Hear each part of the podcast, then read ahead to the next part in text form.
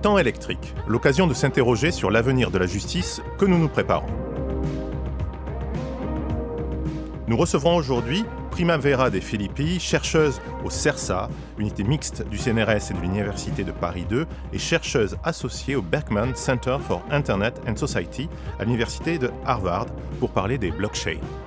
En quoi ces chaînes de blocs informatiques peuvent révolutionner la justice? Primavera de Filippi a écrit un livre Blockchain and the Law où elle évoque les questions de régulation, les smart contracts et un peu tout ce bazar. Primavera de Filippi, merci euh, d'être avec nous. L'émission sera également animée par euh, Sophie Sontag-Koenig. Bonjour Sophie. Bonjour Yannick. Nous tenterons euh, ensemble d'éclairer les débats, des débats assez complexes. Oui, euh, bonjour Yannick, bonjour Primavera de Filippi.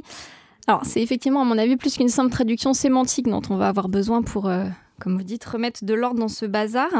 à mon avis, l'idée de bloc évoque déjà peut-être à l'esprit de certains auditeurs de célèbres jeux informatiques peut-être une nouvelle extension de Minecraft. Et eh bien ici, l'idée est tout autre. Alors on est très heureux de vous recevoir pour en parler. Parce qu'en effet, il y a parfois des concepts euh, dans la vie qui claquent et qui sonnent bien, qui sont même fondamentaux pour notre monde, mais qui sont impossibles à expliquer autour de nous. Alors les blockchains, pour moi, entrent assurément dans cette catégorie, car le concept, pour l'instant, apparaît incompréhensible pour le grand commun des mortels que nous pouvons rencontrer, même si, pour ma part, j'essaye à toute occasion de le vulgariser. Alors, je commence habituellement en parlant de Bitcoin. Là, les gens connaissent un peu, ils ont entendu plein de choses, notamment à la fin de l'année dernière, sur toute cette spéculation autour de cette crypto-monnaie, mais ils s'enferment rapidement dans l'idée que ce n'est qu'une monnaie d'échange dématérialisée et ont du mal à voir d'autres applications concrètes. Après, j'ai une autre astuce pour expliquer que l'on peut faire beaucoup plus de choses avec ce bazar, terme que vous avez d'ailleurs employé dans votre bio sur Twitter. Je reprends l'exemple de quelques personnes qui seraient assises autour d'une table, disons six, et qui verraient ensemble qu'il y a une feuille rouge au milieu. Ces personnes seraient ensuite en capacité de témoigner de cela auprès d'autres, et interrogées sur la couleur de la feuille, elles pourraient en témoigner auprès de six autres, qui pourraient en parler ensuite à chacune d'autres, à six euh, nouvelles personnes. Au final, une communauté entière certifierait de la couleur de la feuille. Et si un petit malin s'amusait à la repeindre en bleu ou à corrompre un maillon de la chaîne, tout le monde pourrait relever la supercherie. Alors, on commence à s'approcher du cœur du sujet, même si j'ai conscience que tout cela reste encore un peu stratosphérique. Il faut commencer en réalité par concevoir les blockchains comme une sorte de registre géant, totalement décentralisé et transparent, dans lequel pourrait être consigné tout type de transactions de la crypto-monnaie, comme l'on dit, mais aussi tout échange nécessitant la certification d'un tiers de confiance, voire même des contrats et l'exécution de ces contrats. J'espère que cela commence à devenir un peu plus concret. Rajoutons donc une couche de complexité en se posant une question évidente, mais pourquoi parle-t-on de chaîne de blocs? Alors je vous arrête tout de suite, hein, cela n'a rien à voir avec un jeu vidéo, Sophie, ni euh, des briques en plastique assemblables à, volonté. Et je ne cite euh, euh, aucune marque. En fait, cela renvoie au fonctionnement même de cette technologie qui assemble des groupes de transactions en bloc et qui sont certifiés par ces fameuses personnes réunies autour d'une table décrite tout à l'heure. On appelle même ces gentils opérateurs des mineurs. Là aussi, c'est assez imagé, il n'y a pas grand-chose de commun avec le temps des Corans, quoique, et euh, il faut, je pense, concevoir ces mineurs qui se trouveraient euh, à différentes intersections d'un réseau constitué par tous les participants de la blockchain. Ces nœuds sont en fait des ordinateurs suffisamment puissants dédiés à la certification. Et l'originalité vient du fait qu'il n'y a pas qu'une seule autorité de centralisation, mais tout un réseau d'autorités interconnectées sans hiérarchie. Pour reprendre le principe, on va dire que A veut effectuer une transaction vers B, que cette transaction est ajoutée à plusieurs autres transactions en cours et assemblée dans un bloc. Le bloc est validé par les mineurs. Euh, ensuite, avec des moyens cryptographiques, le bloc est ajouté à la chaîne de blocs, diffusée aux autres nœuds, et B reçoit la transaction de A. Ouf, à partir de là, les potentialités sont énormes. Et du fait de l'inviolabilité supposée en tout cas du système, on peut distinguer trois grandes catégories d'applications aujourd'hui. On pourrait peut-être en trouver d'autres. Mais résumons cela à trois idées principales. Le transfert de monnaie, titres, actions, etc. Les fonctions de registre, immobilier, industrie, vote même peut-être.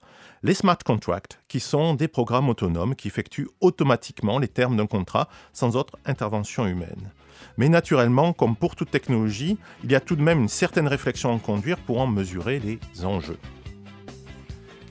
Alors, cher Primavera des Philippi, à ma connaissance, vous n'êtes pas encore allé forger de la crypto-monnaie au fond d'une mine de charbon, mais vous avez approfondi la question de l'impact de ces nouveaux modes de transaction, de leurs limites, notamment dans le domaine de la justice. Alors commençons par revenir sur le fonctionnement même de cette technologie. J'ai conscience moi-même d'avoir été relativement théorique et vous le ferez certainement mieux que moi. Est-ce juste de définir la blockchain comme un gros registre décentralisé?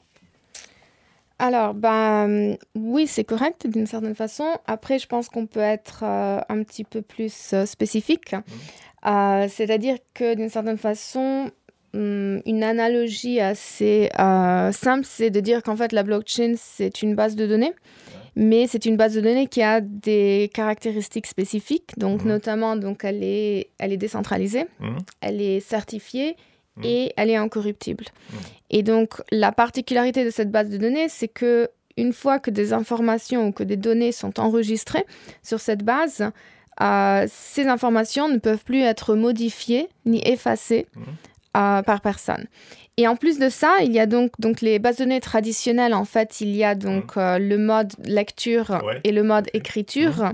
Alors que euh, la blockchain, c'est une base de mmh. données particulière qui intègre aussi le mode exécution. D'accord. C'est-à-dire qu'on va pouvoir intégrer au sein de la base de données même des, des, scripts ou des, des, des, applications, des logiciels qui vont s'exécuter automatiquement lorsque certaines conditions sont remplies. Ouais, c'est ça. On y reviendra sur la notion de smart contract, des déclencheurs en tout cas qui permettent de gérer automatiquement, en effet, des, actions. Mais alors, ce qui m'interpelle euh, naturellement sur la question de sécurité euh, du, système, tout d'abord, hein, là aussi, hein, les, profanes ont pu voir que euh, sur le Bitcoin, il y avait eu peut-être des, difficultés de sécurité. Je ne suis pas du tout spécialiste du, domaine.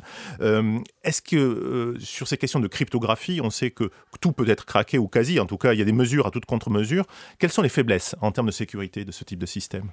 Donc en fait, bah, ça fait euh, désormais 9 ans mhm. que Bitcoin n'a pas encore été craqué. D'accord. Ce qui, ce qui est assez impressionnant, on va dire, en considérant la, la, quantité d'argent qui est derrière et donc mhm. les grandes motivations que les gens ils ont pour essayer justement on a une de, idée du volume financier sur la sur, euh, La capitalisation actuelle de, de Bitcoin, c'est plusieurs milliards. Quoi. Ouais. Donc en fait, plus, plus le temps passe et plus la valeur de Bitcoin augmente, plus il y a évidemment une incentivisation d'essayer de, craquer ce système. Mmh. Et en 9 ans, personne n'y réussi. Donc, en fin de compte, bah, c'est quand même la, la, cryptographie de base. Donc, bon, mmh. après, il y a bien sûr, il y a tous les discours autour de la mécanique quantique, etc., qui pourraient effectivement poser des problèmes. Mmh. Mais pour l'instant, le, le, le, mécanisme, le protocole de Bitcoin n'a jamais mmh. été craqué. Après, par contre, évidemment, les problèmes de sécurité, ils existent quand même. Mais en fait, ils n'existent pas au niveau donc, de l'infrastructure même, donc au niveau de la blockchain. Ils existent autour. C'est-à-dire qu'il y a des applications qui vont utiliser la blockchain ou qui vont intermédier, en fait. Euh, il y a aussi les individus qui vont utiliser le réseau. Et donc, en fait, ce qui se passe, c'est que puisque justement, il y a ce processus de désintermédiation d'un certain côté, mais de réintermédiation d'un autre, ça veut dire qu'en fait, tous les, tous les hacks et tous les, les vols, les fraudes qui mhm. ont été réalisés, c'est mhm. soit parce que ces nouveaux intermédiaires, mhm. Donc que ce soit les échanges, que ce soit les, les porte-monnaies en ligne, etc., en fait, eux, ils vont pas implémenter les mesures de sécurité nécessaires. Et donc, on va hacker ce service. Ouais, par rebond, en fait, quelque part. Hein, voilà, mais l'infrastructure, en fait, n'a jamais été craquée. Après, il y a aussi tout le problème, c'est-à-dire que puisqu'on désintermédie, mmh. ça veut dire que tous les individus, les utilisateurs de Bitcoin, ils doivent apprendre à sécuriser leur propre compte en banque. Bien sûr. Donc aujourd'hui, en fait, personne n'a besoin d'avoir aucune connaissance en sécurité pour s'assurer que leur argent il est, il est bien protégé dans, une banque. Mmh.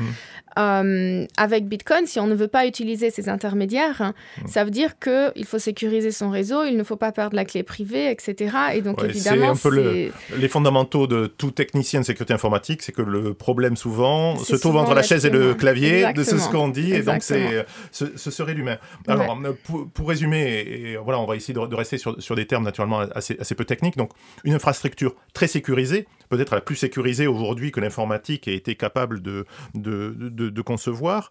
Et on entend assez facilement, pour revenir dans le domaine juridique, euh, qu'un système aussi sécurisé euh, pourrait naturellement aujourd'hui euh, avoir d'autres applications que la simple crypto-monnaie. Et c'est vrai que la généralisation des systèmes aujourd'hui dans des professions qui exercent ces fonctions de tiers de confiance, je pense aux huissiers, aux notaires, semble une opportunité extraordinaire. Alors, est-ce que vous avez à votre connaissance des, applications très concrètes dans ce type de métier ou quelles pourraient être les applications? Bah, disons que donc euh, comme, comme vous avez dit au début, il y a ces trois typologies d'applications. Donc la première, c'est notamment tout ce qui touche donc au transfert de valeur et euh, donc les applications financières d'une certaine façon. Et une autre application extrêmement intéressante euh, de la blockchain, c'est vraiment l'utiliser comme cette forme de registre décentralisé, certifié, mmh. incorruptible, etc. Et donc, effectivement, tout ce qui touche à la notarisation, mmh. donc le fait d'enregistrer des données et de pouvoir en, garantir l'intégrité, euh, l'authenticité, etc. Donc, c'est évidemment des applications euh, extrêmement intéressantes. Après, euh, il faut non plus, euh, il, faut il faut faire attention parce qu'il y a beaucoup de, il y a beaucoup de gens qui commencent à discuter. Est-ce que ça va indiquer la, la fin des, notaires, la fin des huissiers, etc. Euh, pas vraiment. C'est-à-dire que d'une certaine façon, et je pense que c'est vrai pour toutes les technologies, donc c'est pas que la blockchain, mais la blockchain, elle, dans ce, dans ce cas d'application particulière, en fait, elle va elle va permettre, en fait, pas de remplacer, mais elle va permettre à ces, à ces, à ces professions d'identifier quelle est leur vraie valeur ajoutée. La vraie valeur ajoutée d'un notaire, c'est pas celle d'enregistrer le fait qu'un contrat a été fait, c'est celui d'interagir avec les parties d'un contrat, de comprendre qu'elles ont effectivement compris de quoi il s'agit, et ensuite d'enregistrer. Et donc, si la blockchain peut être utilisée tout simplement pour enregistrer, évidemment, ça veut dire que les, notaires, en fait, se libèrent de cette, de cette euh, fonction qui, en fait, n'est pas vraiment la vraie valeur ajoutée du notaire pour pouvoir se concentrer, en fait, sur ce qu'ils ce qu'ils sont vraiment censés faire, quoi. Pour aller dans le, dans le prolongement de ce que vous dites, puisque vous abordez la question du notaire et finalement de la, nouvelle réintermédiation, ce nouveau rôle. Euh, et dans le prolongement de ce que Yannick vous, vous demandait tout à l'heure en termes de responsabilité. Alors j'ai bien compris que la sécurité à l'heure actuelle est quand même assez, assez garantie. Malgré tout, quel acteur serait susceptible d'engager sa responsabilité pour l'ouverture d'un réseau qui serait illicite hmm, à ce niveau, au niveau des blockchains c'est-à-dire un réseau illicite Si on craque cette fameuse sécurité qui semble infaillible dont vous parliez, en termes de responsabilité juridique, qui pourrait endosser la responsabilité juridique de, de l'utilisation frauduleuse qui pourrait en être faite est-ce que c'est le notaire qui s'engagerait Est-ce que c'est le concepteur de la blockchain On parle des tiers de confiance et de la redéfinition de leur rôle? Alors, est-ce que, euh, à l'heure actuelle, on aurait une responsabilité de, tiers de confiance qui aurait pu euh, agir, mal agir, ou en tout cas manquer à leur, euh, à leur devoir au niveau professionnel Si on, on redéfinit le rôle de ces tiers de confiance et qu'on est donc sur une approche complètement différente des, euh, relations, qui pourrait euh, à ce moment-là être responsable C'est sa, sa, responsabilité personnelle qui est engagée. Si demain on a un système décentralisé dont personne en réalité euh, n'est propriétaire. Les propriétaires, tout fonctionne sur l'anonymat. Yannick l'a introduit introduit le sujet à cet égard. Tout fonctionne sur l'anonymat des, euh, des relations au sein de, ces blocs, au sein de cette chaîne. Donc finalement, en termes de responsabilité, qui euh, devient responsable de ce qui se, de ce qui s'opère? J'essaie de, de m'assurer que j'ai compris la question. Vous dites mm. s'il y a une information incorrecte qui est enregistrée sur la blockchain Une information incorrecte ou une, euh, une utilisation détournée de, des relations au sein de la blockchain? Je pense qu'aussi pour le Bitcoin, la, la, chose pourrait se poser dans les mêmes termes. C'est-à-dire que si, euh, voilà, sur une transaction jusqu'à présent, ça ne semble pas s'être produit, mais s'il y a une transaction qui est contestée, par exemple, euh, quels sont les modes de régulation pour, En fait, j'ai du mal à répondre parce qu'en fait, théoriquement, c'est pas possible. c'est pour ça que j'arrive pas. À... Mais c'est une réponse déjà. éloigné de la théorie en fait. C'est-à-dire que le, le, le, le, concept même de la blockchain, à moins qu'un jour ce soit effectivement hacké ou craqué, mais mhm. ça ne s'est pas encore réalisé, c'est que justement, il ne peut pas y avoir une, euh, une transaction qui est erronée. Mhm. Donc, à différence d'un notaire qui pourrait peut-être se tromper, mhm. euh, toute transaction qui est exécutée et qui est validée sur une blockchain, elle ne peut pas comporter une erreur, sinon elle n'aurait jamais été validée sur cette. Euh, pour reformuler, faites une distinction entre la couche technique et la couche humaine, si je puis dire. Et c'est-à-dire que sur la couche technique, pour l'instant, vu son fonctionnement, on ne pourrait pas euh, contester une transaction puisqu'elle serait incontestable du fait de la fiabilité totale technique du système et un humain euh, bah, resterait sur sa propre responsabilité. C'est-à-dire que si nous avons un notaire demain qui opère, plutôt que mettre un coup de tampon sur un document, un enregistrement sur la blockchain, s'il y a une erreur, la responsabilité lui reviendrait pour le reformuler bah, en fait, disons que la blockchain, elle permet donc une, une, certification donc, de ce qui a été enregistré. Évidemment, elle ne va pas résoudre le problème de la... Notamment si on veut notariser un document, si le document lui-même il est incorrect et on le notarise, ça hmm. ça va pas résoudre ce problème. Donc, la blockchain, c'est vraiment juste, on va déléguer à la technologie hmm. cette confiance qui normalement, on va, qui normalement est, la responsabilité d'un notaire ou, d'un individu. Mais évidemment, le problème à la source, il reste. C'est-à-dire que si on va créer un contrat qui n'est pas un contrat valide on va le notariser, la blockchain, elle va juste prouver que ce contrat a été, euh, a été notarisé, mais ne peut pas, ne peut pas prouver la validité de ce qui a été notarisé. À différence d'une transaction qui est une transaction financière, dans ce cas, effectivement, puisque c'est des maths, en fait, mmh. la blockchain, elle peut vérifier que c'est exactement une, transaction valide ou pas. Donc, en fin de compte, j'ai quand même du mal à répondre à cette question parce que, en gros, ça ne change pas grand-chose. Si un notaire, il va enregistrer un contrat, et si une personne enregistre le contrat sur la blockchain, tous les deux sont exactement au même niveau de responsabilisation. Si moi j'ai enregistré quelque chose qui est une information fausse sur la blockchain, bah, on peut prouver que moi qui ai enregistré ça avec, cette, avec ma clé privée, bah, je suis responsable d'avoir introduit une information qui est fausse. Donc ça ne change pas complètement la donne en fait dans ce, à ce niveau-là.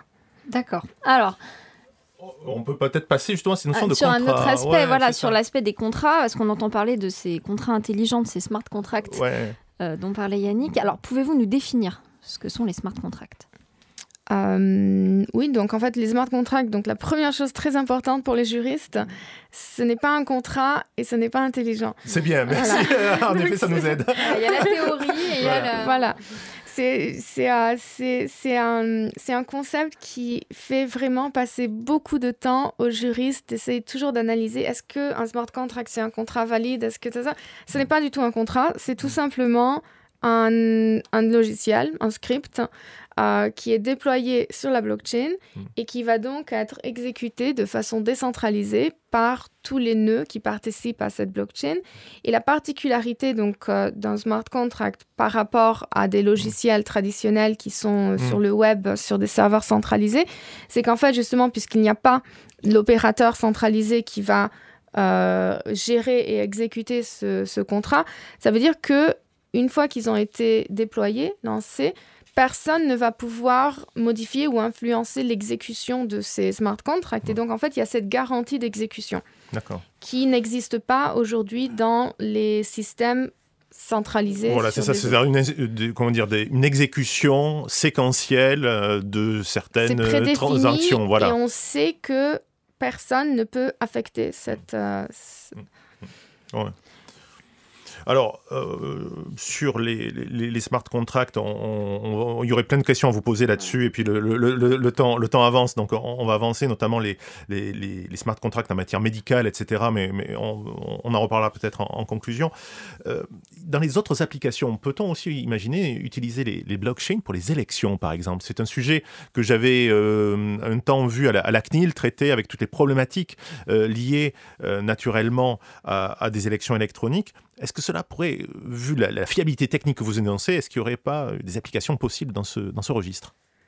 Alors le problème avec le vote, c'est que en fait, euh, le vote c'est quelque chose qui demande certains, certains critères, certaines nécessités.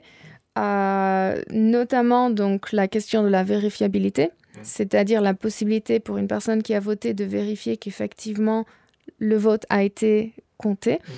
Et deuxièmement, en fait, c'est l'incorruptabilité dans la mesure où euh, non seulement on ne peut pas modifier le vote, mais aussi euh, on ne peut pas, en tant qu'individu, prouver pour qui on a voté, parce que sinon, ça voudrait dire qu'on pourrait me, corrompre. Et donc, voilà. Mmh. Et donc, en fait, ces, deux, ces deux critères doivent être remplis pour avoir effectivement un système de vote qui fonctionne. Mmh.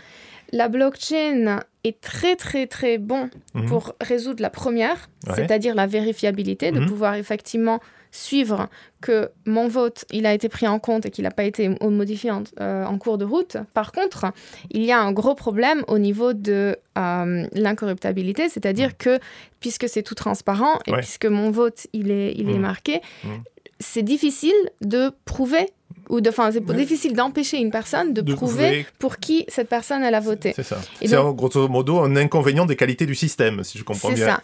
Et donc, euh, ça ne veut pas dire que c'est impossible. Il, y a, il y a beaucoup de personnes qui sont en train vraiment de, de se plonger dans, dans, cette question et d'essayer d'identifier, donc avec des systèmes de cryptographie beaucoup plus sophistiqués, avec hmm. euh, la, le chiffrement homomorphique et tout ça, hmm. si effectivement on pourrait utiliser donc euh, la blockchain pour obtenir aussi bien la vérifiabilité que l'incorruptibilité. Pour l'instant, je dirais que euh, la blockchain a des applications potentielles pour les votes, mais c'est surtout pour tous les votes qui en fait n'impliquent pas un système de, de, secret. Et donc c'est plus pour les pétitions ou pour ces, ces choses-là où en fait on veut juste un système incorruptible pour catégoriser et pour collecter les votes. on n'est pas encore prêt à passer à des élections nationales euh, sur ces, euh, sur ces on systèmes-là. On est probablement encore un peu loin euh, de ça. Et donc justement, cette expression de la volonté, on a parlé, on parle des élections, on a parlé des contrats, ça renvoie aussi à une idée d'identification qui est indispensable des partis et ça me conduit naturellement un autre sujet. qui est la question de la signature électronique. Les récentes conclusions des chantiers de la, de la justice en matière numérique font une part belle à la dématérialisation des procédures civiles pénales. Euh, et on sait qu'à l'heure actuelle, l'un des obstacles à une complète dématérialisation de ces procédures réside dans, la, les difficultés posées par la signature électronique. Euh, donc finalement, pensez-vous que euh, les blockchains pourraient permettre de mettre en œuvre une dématérialisation et de passer comme ça outre les difficultés liées à la signature électronique Je pense que oui, définitivement. en fait, si une transaction ou une signature sur la blockchain est reconnue comme une signature qualifiée. Notamment, dans ce cas, je pense qu'au niveau technique, en fait, la blockchain, c'est vraiment une solution euh, très robuste pour effectivement créer cette preuve qu'il y a eu une transaction mmh. qui provient en fait de, cet individu, enfin de cette, de cette, euh, de cette clé, on va dire. Euh, donc potentiellement, oui. Après, le problème, bah, c'est un problème juridique, c'est-à-dire qu'il faut que le droit reconnaisse cette transaction comme étant effectivement faisant effet de, signature qualifiée. Et dans ce cas, bah, effectivement, il faut que les gens ils, arrivent à appréhender vraiment le potentiel de cette technologie. Mais je pense qu'actuellement, la blockchain, au niveau technologique, c'est clairement une, une solution pour, euh, pour la signature électronique. Hmm. Et par conséquent, enfin, non seulement pour ça, mais aussi tout ce qui touche à la preuve, la notarisation, etc. Donc le fait de pouvoir avoir des documents et de certifier qu'il s'agit effectivement de la copie intègre de ce fichier, que le fichier n'a pas été modifié, ou, même maintenir toutes les versions. Donc en fait, ça, ça crée une infrastructure qui permet et qui supporte la dématérialisation des, documents. Bien, nous avançons lentement vers euh, la, conclusion et c'est dommage, je pense qu'on aurait... Euh, eu tellement d'autres questions à vous poser, euh, Primavera, sur, sur, ce sujet. Je, vais essayer de conclure sur euh, une, et notamment un, entretien euh, que, que j'ai entendu il y, a, assez peu de temps d'Henri Verdier, qui est l'équivalent du directeur du système d'information de l'État en France, sur les blockchains, et qui admettait un certain scepticisme sur la, durabilité de ce qui était présenté comme une révolution. Il avançait notamment des limites techniques, auxquelles, pour ma part, en tout cas, je ne rentrerai pas dans, ces détails-là, vous allez nous, nous, nous éclairer, ou au-delà de la taille de, de chaîne de certains blocs, cela devenait compliqué de, réaliser des transactions. Et un autre constat qui ne venait pas de lui, mais qui est également avancé, la question de la consommation électrique de tous ces ordinateurs qui doivent euh, miner. Ces, limites, euh, est-ce que vous les identifiez aussi? Est-ce que vous les, vous les recevez? Euh, Je pense que ce sont des limites techniques actuelles sont tout à fait euh, pertinentes. Mmh. Après, c'est des problèmes techniques et par conséquent, c'est des problèmes temporaires. C'est-à-dire que, euh, évidemment, donc aujourd'hui, euh, enfin, la blockchain, que ce soit Bitcoin ou les autres blockchains, en fait, c'est difficile qu'elle qu'elle rentre à l'échelle parce que justement, il y, a donc, il y a ce problème de la scalability. Après, de l'échelle, la scalability, c'est la capacité à déployer un plus grand... La capacité de, grandir et de gérer un nombre de transactions suffisant. Après, il y a énormément de, de recherches qui se fait dans ce sens-là pour justement identifier quelles sont les solutions techniques qui résoudraient ces problèmes. Je ne vais pas rentrer dans les détails, mais bon, hmm. il y a... Y a il y a énormément de pistes, en tout cas, qui sont identifiées. Il y, a énormément de pistes. Après, la question, justement, c'est quelle est la bonne piste? C'est-à-dire qu'il y a mm. plusieurs personnes qui se disputent à dire on, pense qu'on doit faire euh, plutôt le sharding, plutôt euh, le lightning il y, a vraiment énormément de, de, solutions existantes. Mm. Le problème, c'est un, qu'elles n'ont pas encore été complètement testées. Et deux, c'est qu'il n'y a personne qui est complètement d'accord que l'une est meilleure de l'autre. Et donc, en fait, il faut expérimenter avec toutes ces solutions pour effectivement, éventuellement, réussir à euh, identifier quelle est la bonne solution. Et pareil, donc au niveau de la consommation énergétique, mmh. c'est un problème évident, c'est devenu assez ridicule, on va dire, mmh, mmh. mais d'une certaine façon, c'est en fait, c'était une décision, c'était le, le, le, design de la blockchain de Bitcoin était conçu pour consommer de l'énergie parce que c'est ça qui permet d'acquérir la sécurité dans ce réseau. Après, Évidemment, donc pareil, maintenant, il y a mm. beaucoup de, personnes qui se rendent compte peut-être qu'on est allé un peu trop loin dans cette consommation énergétique. Oui, j'ai vu des gens qui avaient des chauffages hein, avec des ordinateurs intégrés pour... Euh, après, il y a des gens qui... Il y, a, plusieurs solutions. Il y a soit la solution qui disent, bon, bah, de toute façon, on est en train de consommer de l'énergie, essayons d'utiliser cette énergie pour quelque chose d'autre.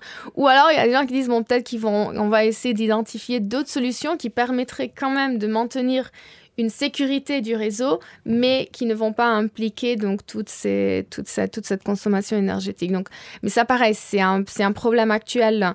Et aujourd'hui, il n'y a pas de solution qui est définie et qui est testée pour dire qu'effectivement ça fonctionne, hmm. mais il y a énormément de pistes. On avance, voilà. Je pense d'ici quelques hmm.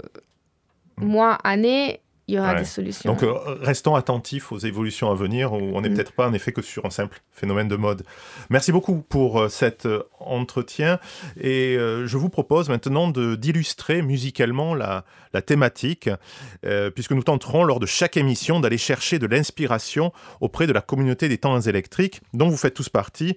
Et je vous invite à nous envoyer vos suggestions pour nos prochains thèmes.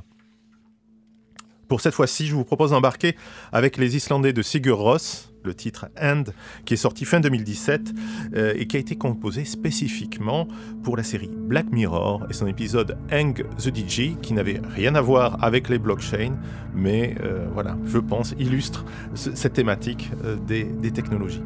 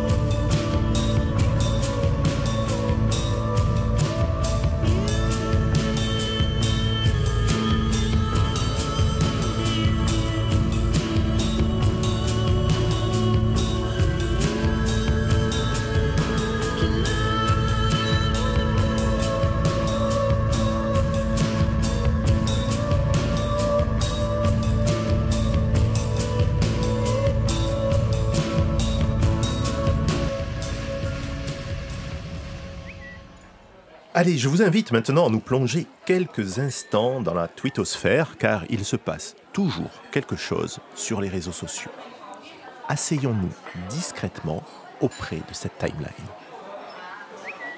Je ne pensais pas qu'une fois à l'EFB, j'entendrais encore des propos comme Ce n'est pas grave si votre activité n'est pas rentable, mesdemoiselles. Épousez un homme riche. Ouais, ben n'empêche. Si j'avais épousé une femme riche, je ne serais pas en train d'espérer l'euro million pour régler mon arriéré d'URSAF.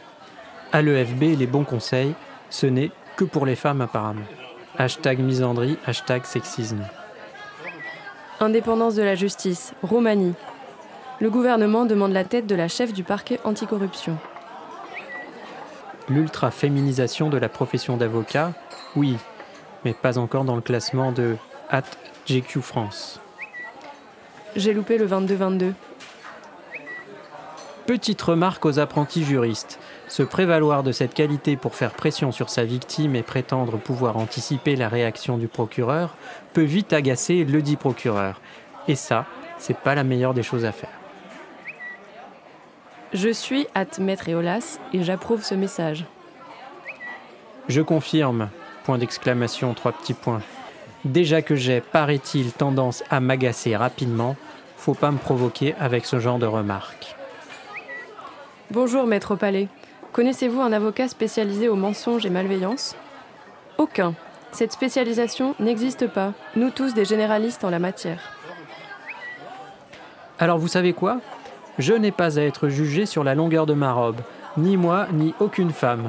Je n'ai pas à subir d'insultes, de harcèlement ou pire en raison d'une robe. Ni moi, ni aucune femme. Rien ne justifie, n'excuse cela. Hashtag sexisme ordinaire.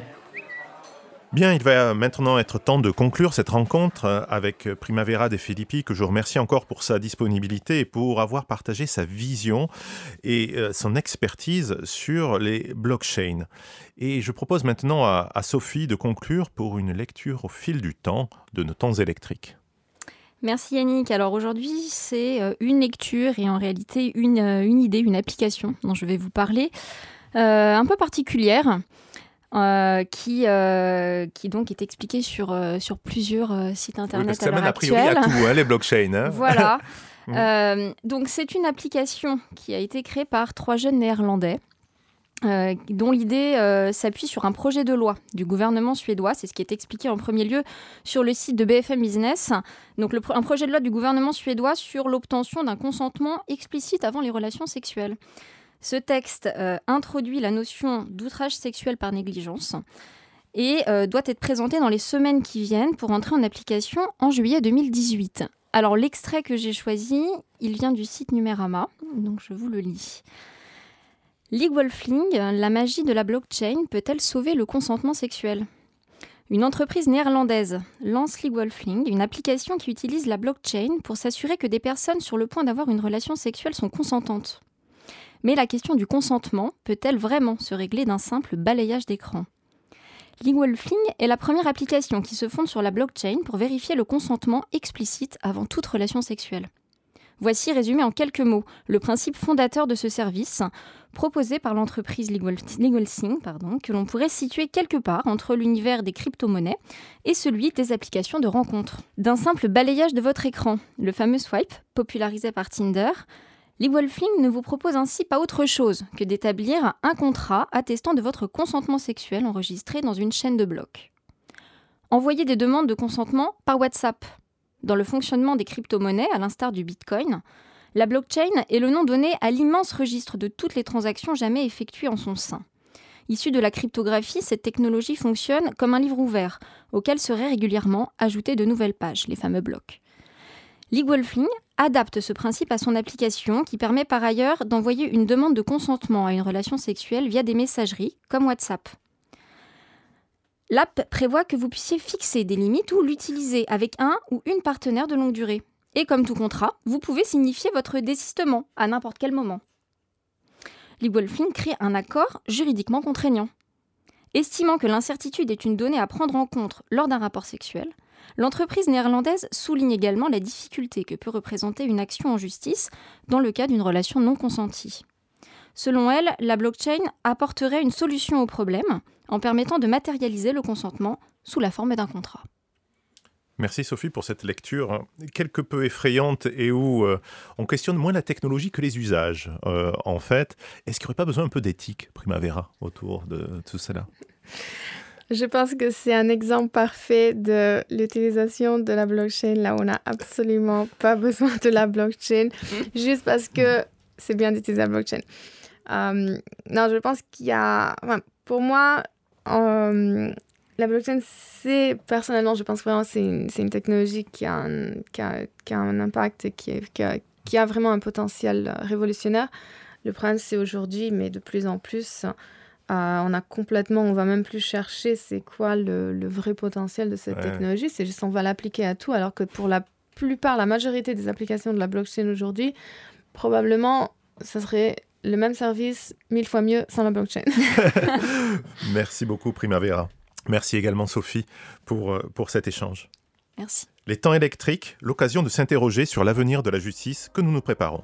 Nous avons reçu aujourd'hui Primavera De Filippi, chercheuse au CERSA et également au Berkman Center for Internet and Society.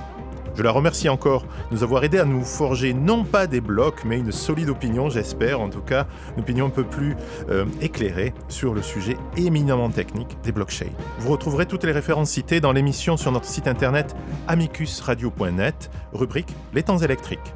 Une émission préparée avec l'aide de Léa de Lyon et à la technique Alban Lejeune. Les temps électriques, saison 1, épisode 4, c'est terminé. N'oubliez pas de vous abonner à cette émission et à nous suivre sur les réseaux sociaux.